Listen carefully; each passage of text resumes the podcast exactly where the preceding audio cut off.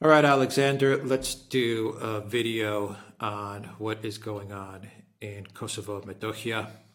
And it looks like a conflict is, uh, is being stirred up. And um, it comes at a very interesting time because uh, you have a lot of, uh, of EU uh, officials and even EU parliaments, including Parliament of the Netherlands, which are very upset with Serbia because they refuse to place sanctions on Russia. This is true, actually. The, the Parliament in the Netherlands actually passed, or they're, they voted, they're going to vote on, or they've passed. I'm going to pull up the story right now. The lower house of the Dutch Parliament passed a resolution calling for the European Commission to be given the power to punish Serbia for refusing to join European Union sanctions against Russia. Why do I say this? What is it? What is uh, what does this have to do with Kosovo and Metohija? Well, I think a lot actually, and um, I think they're putting Serbia in a very difficult situation, and all Serbia is doing is uh, following the 1244 UN resolution, and they are following it. It seems by the uh, by the letter, but not good enough for uh, for the powers that be?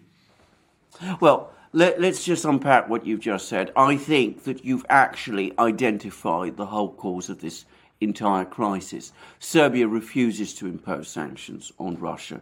It is politically impossible for the Serbian government, this existing Serbian government, President Vucic's government, to impo- impose uh, sanctions on Russia. Serbian public opinion is strongly against this. So, of course, what you see in response is a concerted attempt by the European authorities, the Western authorities, the NATO authorities, to pressure Serbia, to bully Serbia into submission. In other words, sanctions, imposing sanctions on another country, is no longer the sovereign right of a particular country. It is something that the European Union, the NATO powers, will oblige a particular country to do. So if country A doesn't want to impose sanctions on country B, well, if the US, the EU, the Dutch Parliament, those sort of people think that country A should impose sanctions on country B, then they will put enormous pressure on country A to impose sanctions on country B. It shows you how expansive this doctrine of sanctions is becoming, how there's, it, it, it's essentially a kind of sanctions imperialism now. You know, you either join us or we come after you. Because the situation with Serbia and Kosovo is never fully stable. There's always tensions.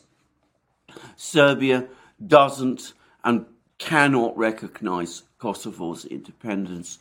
Serbian public opinion overwhelmingly opposes that. President Vucic's government would certainly not survive if he were to take such a step, or at least such a step in that kind of straightforward way. Nor can the government of Serbia simply abandon the Serb population in Kosovo, which is a, you know, population that has been there for centuries. It's a center of Serbian culture can't abandon them either. So you have a situation where clearly this crisis has now been manufactured. You've got the Kosovo authorities being given the green light to impose their authority on the Serb population in Kosovo. This, of course, directly violates UN Security Council resolutions, but then who remembers those? After all, the UN Security Council after the end of the Yugoslav bombing war in 1999 um, reaffirmed that Kosovo remains a province of uh, a region within Serbia, but of course that was, you know, contradicted. It was set aside by the Bush administration when they decided to treat Kosovo as an independent state, recognize Kosovo as an independent state. The Serb, the Serb government continues to cling to that legality. It is exercising its legal right to send people, troops, security forces into Kosovo to defend the Serb population there. But of course, in the kind of situation we now have, we are looking at a crisis in the Balkans. We're looking at an attempt essentially to create a crisis between uh, with Serbia. And of course, the intention ultimately is to change the government of Serbia or at least to force it into alignment with Western policies over Russia. This has been a long standing project, by the way. It's been going on long before the crisis in Ukraine. We've seen how um, the Western powers have been trying to put pressure on Serbia, well, for you know much more than a decade. Um, how they've been whittling away Serb influence in places like Montenegro, um, how they've been trying to isolate Serbia in the region, and of course now they're going, they're trying to go for Serbia itself. The risk they run is that they will start a war in the Balkans, which could spiral out of control. So you would have another war in the Balkans, in Europe, alongside the even bigger war we've got in Ukraine. And um, I have to say this I suspect that if there was a war, um, the Western powers would discover that Serbia was a much tougher proposition to deal with than they imagine. But when did the neocons who run policy in Washington and Brussels ever show any capacity to see that? When have they ever shown a willingness to put their gears into reverse? Yeah, on the 15th of December, uh, the Pristina authorities they are uh, asking to become a candidate country of the European Union under the, the name of Republic of Kosovo. Of course, you have five countries which don't even recognize that such a country exists Greece, Cyprus, Romania, Spain, course, Spain, and Slovakia. So I think that's the tell. That that application to become an EU country to me signals that what this is all about is uh, a way for for Europe to for NATO, NATO and Europe to to create this second front that they've been trying to create in this conflict uh, with Russia, and it seems like they've uh, they've settled on Kosovo and Metohija. That's going to be the the region where they're hoping they can create a second front, or they're hoping they can distract Russia. They can put pressure on Serbia to switch sides, which would be a blow to Russia as well because you break apart these these allies um, you know, they've they've got all of these ideas in their head as to how to to deal with with the Serbs and the Russians, and it looks like they, they've settled on uh, on this this formula of of, uh, of sending authorities in Pristina to, to cause disruptions in Serb areas, while at the same time getting Pristina to uh, to put forth a candidacy to enter the European Union, which which is I mean, the, the, premise is ridiculous to begin with that, that this is this this region is going to, to become an, an, EU member. I mean, it's crazy enough Ukraine and Moldova, but this is now bordering on on just laughable. But, but it does show eh, eh, all of this stuff that we're talking about signals just how how how crazy they've become the, the NATO EU people. Absolutely, this is entirely correct because, of course, uh, uh, the authorities in Pristina and Kosovo would not be making this kind of application if they had not been encouraged to do it by people in Brussels. I mean, that goes without saying. And of course, the authorities in Brussels who are doing that, and doing so undoubtedly with backing from some of the major Western capitals, Washington, London, Berlin, probably Paris, um, they wouldn't be.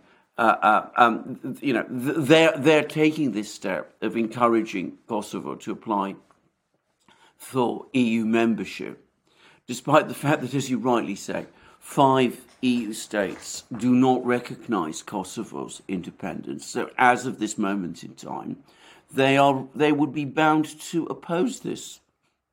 Now, again, what's going to happen, you know, if this thing takes its course, is that there will be enormous pressure on those countries, Greece, Romania, Spain, uh, the others, and trying to get them to change their positions, to try to recognize Kosovo. But realistically, that can only happen if there's a conflict. There's an actual conflict and Serbia loses.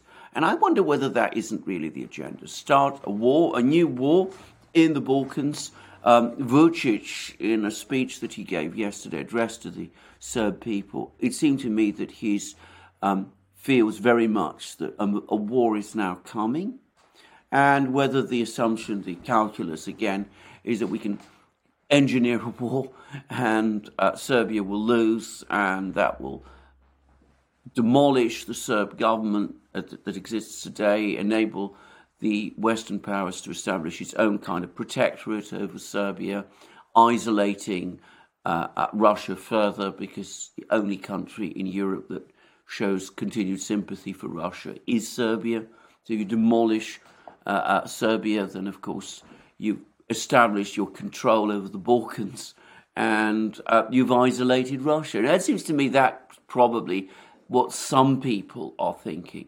Again, as I said, I think that may underestimate the degree of resistance that they will get in Serbia and the fact that, you know, war would not be straightforward in this part of the world at all. And I have to also say that even if it was successful, I think it would be sowing so many problems in the future that it would be a success that would one day come back to what to bite its creators. But of course, they will have moved on by then. They never think in that kind of long term perspective. They see everything not as an exercise in genuine peace building. They see it all as a geopolitical chess game. And they see Serbia as a piece in that chess game, that chessboard that they want to capture. So I think that's probably a lot of what is going on here. And as I said, it's also a way of disciplining those NATO states, those EU states like you know Greece, Romania, Spain, all the others that won't recognise um, Kosovo. It's bringing them back under control. You know, putting the heel down on them too, um, exerting the authority of Brussels and ultimately of Washington over them as well. In other words, in, in, enforcing bloc discipline. But, you know, regardless of whatever the strategies are, the effect is the same. We're looking at another attempt to create a war situation. In other words, once again, the seeds of war are being planted in Europe and we could very well be within hours in a conflict situation in Europe, and Western policy has again encouraged it. And can I say something which is tells me how dangerous the situation is becoming? I was reading the British media this morning. I was reading all the big, broad, you know, broadsheet newspapers, as we call them, the Times, the Independent, the Daily Telegraph, the Financial Times, the Guardian. I looked at the BBC. They're not talking about this story in the Balkans at all. The only story about Serbia that I could find was one in the Financial Times, which was all about the fact that a cryptocurrency fraudster had escaped from South Korea and was now hiding in Serbia. So it, it, it's as if there's been, you know, a sort of decision to just not cover this deteriorating crisis in the Balkans. That some sort of word has gone out that, you know, don't talk about it now. And that, I have to say, I think is a very ominous sign indeed. Because, of course, if there's this wall of silence, this curtain of silence being pulled down, then that suggests to me that something very, very bad is coming. Yeah, they're they're still trying to formulate the uh, propaganda to demonize the exactly. Serbs, and they haven't quite figured it out exactly. yet. My guess is that they're probably waiting for Serbia. They they probably want go they want to goad Serbia into into taking some sort of action in uh, in Kosovo Metohija, and that way they'll be able to to frame it once again as the the, yeah. the barbaric uh, Serbs are attacking the, the, the poor, you know, NATO protected uh, yeah. people of, yeah. of, of Kosovo. absolutely. I mean, I, I get, yeah, that, that, that's why that's why they're being silent. um, absolutely. I, I'm going to just add one thing, which is specifically about Britain. This is actually going to be a, a rather hard sell because there's an awful lot of people from Kosovo or, or who came from Kosovo in Britain. And, you know, I'm not trying to talk about everyone. The great majority of them are good, law abiding people. Some of them are not. And you do come across quite often in the British media now references to people from there, from Kosovo specifically, who become involved in various um, activities in Britain, which frankly are not going to make them at all popular with the British public. I'm choosing my words very, very carefully indeed, but it is a common trope in much of the British media and has been for some time now. So the idea of you know Kosovo as a victim, of people in Kosovo as victims, of wanting to have more of them come to Britain, as might happen if Kosovo were to join the European Union, even though Britain is now outside the European Union, that wouldn't be popular with a lot of people in Britain. And I suspect the same is true in Europe altogether. And that may explain as I said, why they, they're trying to formulate the, the uh, media response for the crisis when it comes. Yeah. What, uh, what, if any, response does Russia have, if, if any? I mean, it's not obliged to, to respond. But no, it's it not obliged. obliged to respond in a way as well. I mean, no. Yeah, it's not. It's you not legally it, it, obliged to respond. Yeah, that's what I'm saying. It's not legally obliged. Think, I mean, there's not. There's I, not a formal treaty think, between the, the, the, two countries, but there is a lot of uh, yeah. a, a tremendous I, amount. I, of, I know. I don't think he can. In, in Russia. I know. I don't think he can stand idle either. I mean, the first thing the Russians will do, undoubtedly, is they'll do what they can in diplomatic terms. They'll take it to the Security Council. That may not sound very impressive, but it is a way of trying to mobilize international opinion. Remember, all the big powers outside the West, China, India, Brazil, all the rest, are basically on Serbia's side uh, China and India especially so. So, you know, th- this is probably actually going to strengthen, harden those relationships, and that's something the Russians would welcome for itself. But I think also it might enable them to start putting more pressure on the West.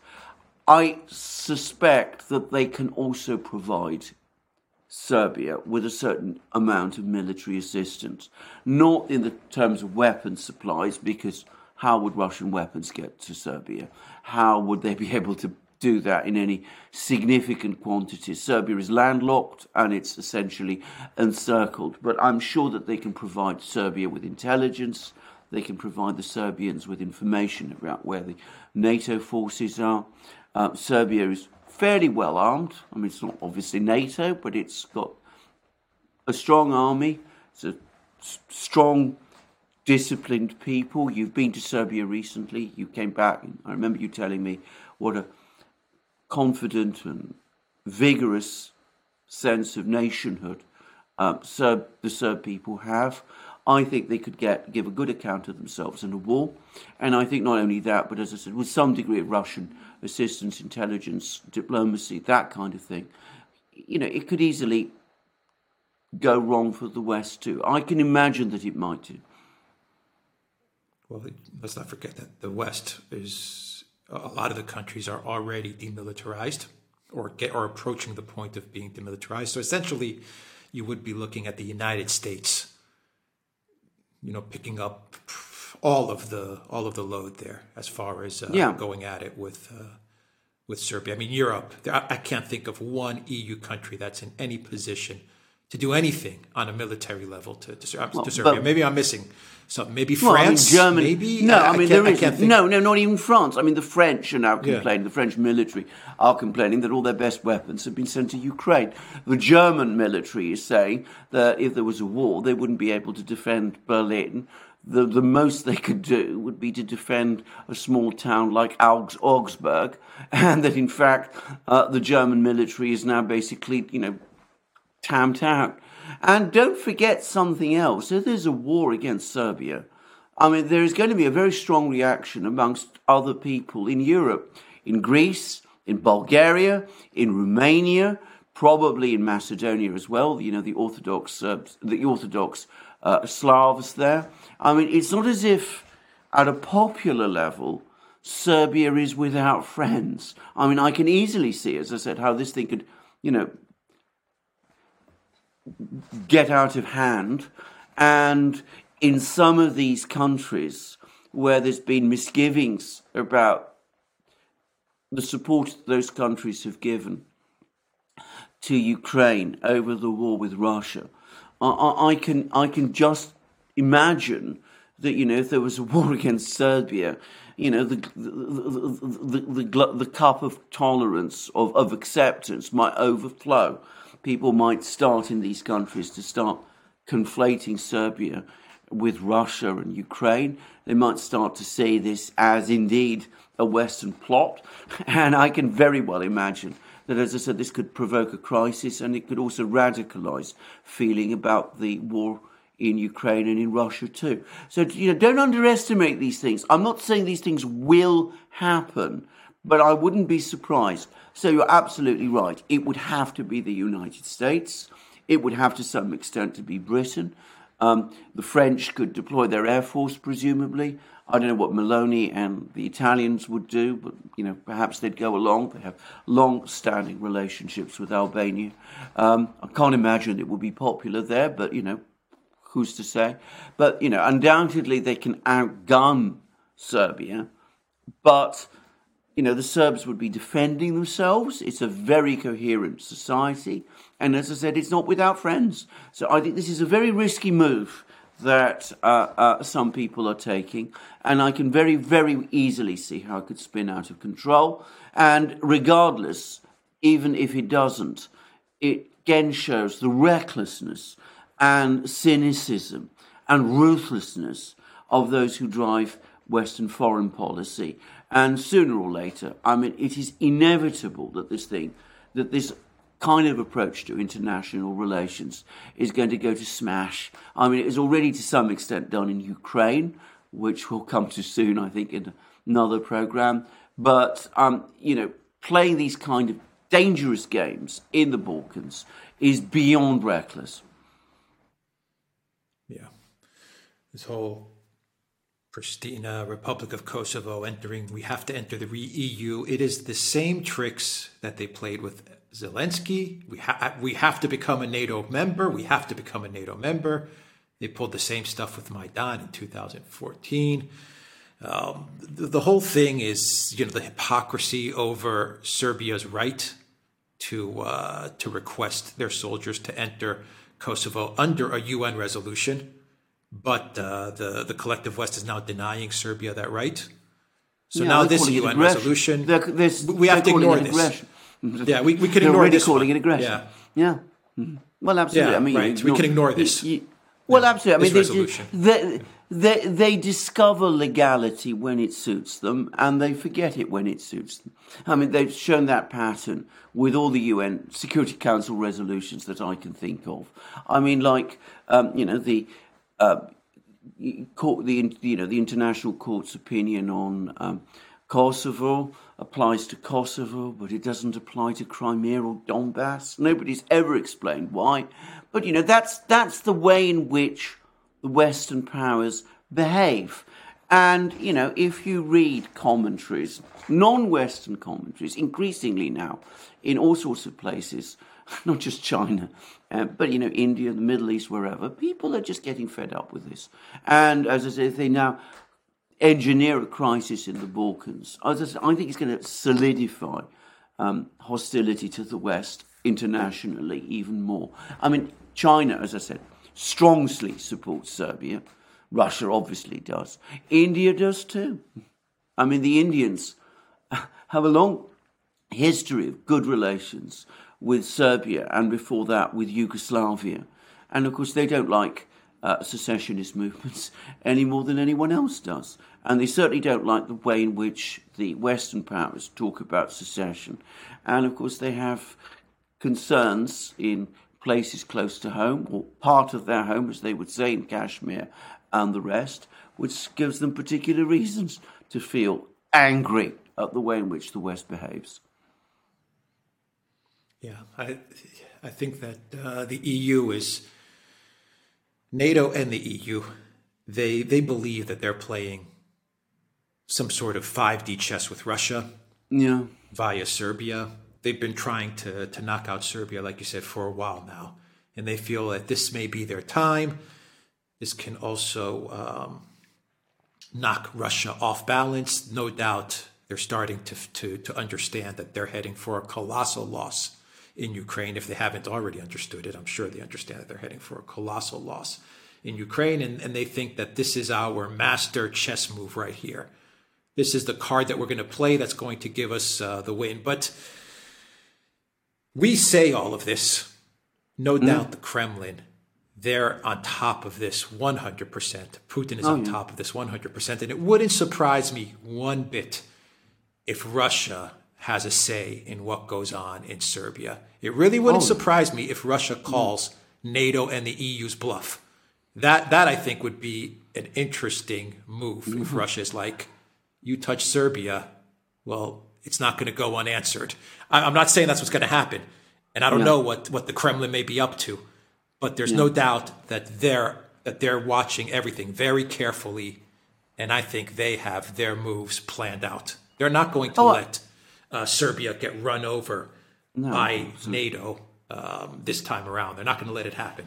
That's my I, my opinion. I, I my, know, my, my, yeah. my opinion as well. As I said, I don't know what the Russians are planning to do. As I said, difficult for them to intervene militarily, given, as I said, Serbia is effectively encircled. But that's not to say that the Russians aren't in a position to do many things.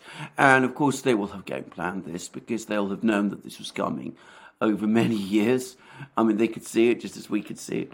And you can be absolutely sure that the telephone lines between Belgrade and Moscow, the secure telephone lines, I should make clear, are, are, are, are probably buzzing at the moment, and that the embassy, the, the, the, the embassy, the Russian embassy in Belgrade, and the uh, Serb embassy in Moscow, you know, they're probably hives of activity at the moment. The last time, you know, there was a major, well, the the, the great crisis, we discovered, discovered it, discussed it all in our history programs. The, the last time there was a great crisis, the one that started the crisis of the 20th century, arose because the Western powers underestimated the extent of Russia's sense of obligation towards Serbia. And I'm talking about the events of 1914. And if you remember, I was from that history program that we did about a year ago now. I, I, you know, we made the point over the course of it that when there were the discussions in Vienna and Berlin, which led up to the First World War, nobody was, you know, there were only one official, the Hungarian official, was going around and asking, "What will the Russians do?" There was a sense that, you know, the Russians weren't even in the game. And of course, they were in the game, and we know what happened. They may be making the same mistake again. Uh, these people in Europe and in NATO are absolutely dangerous. Well, they're incredibly dangerous. They're also very. 14, it's like history, just, it's, it's all. Yeah. Well, uh, Absolutely. Well, I mean, this is this is really this is what's so alarming about the situation because one senses that. Well, I know history isn't very much taught anymore. I mean, I, I don't know whether this is true in most of Europe, but certainly it is in Britain. Um, teaching of history in schools has withered.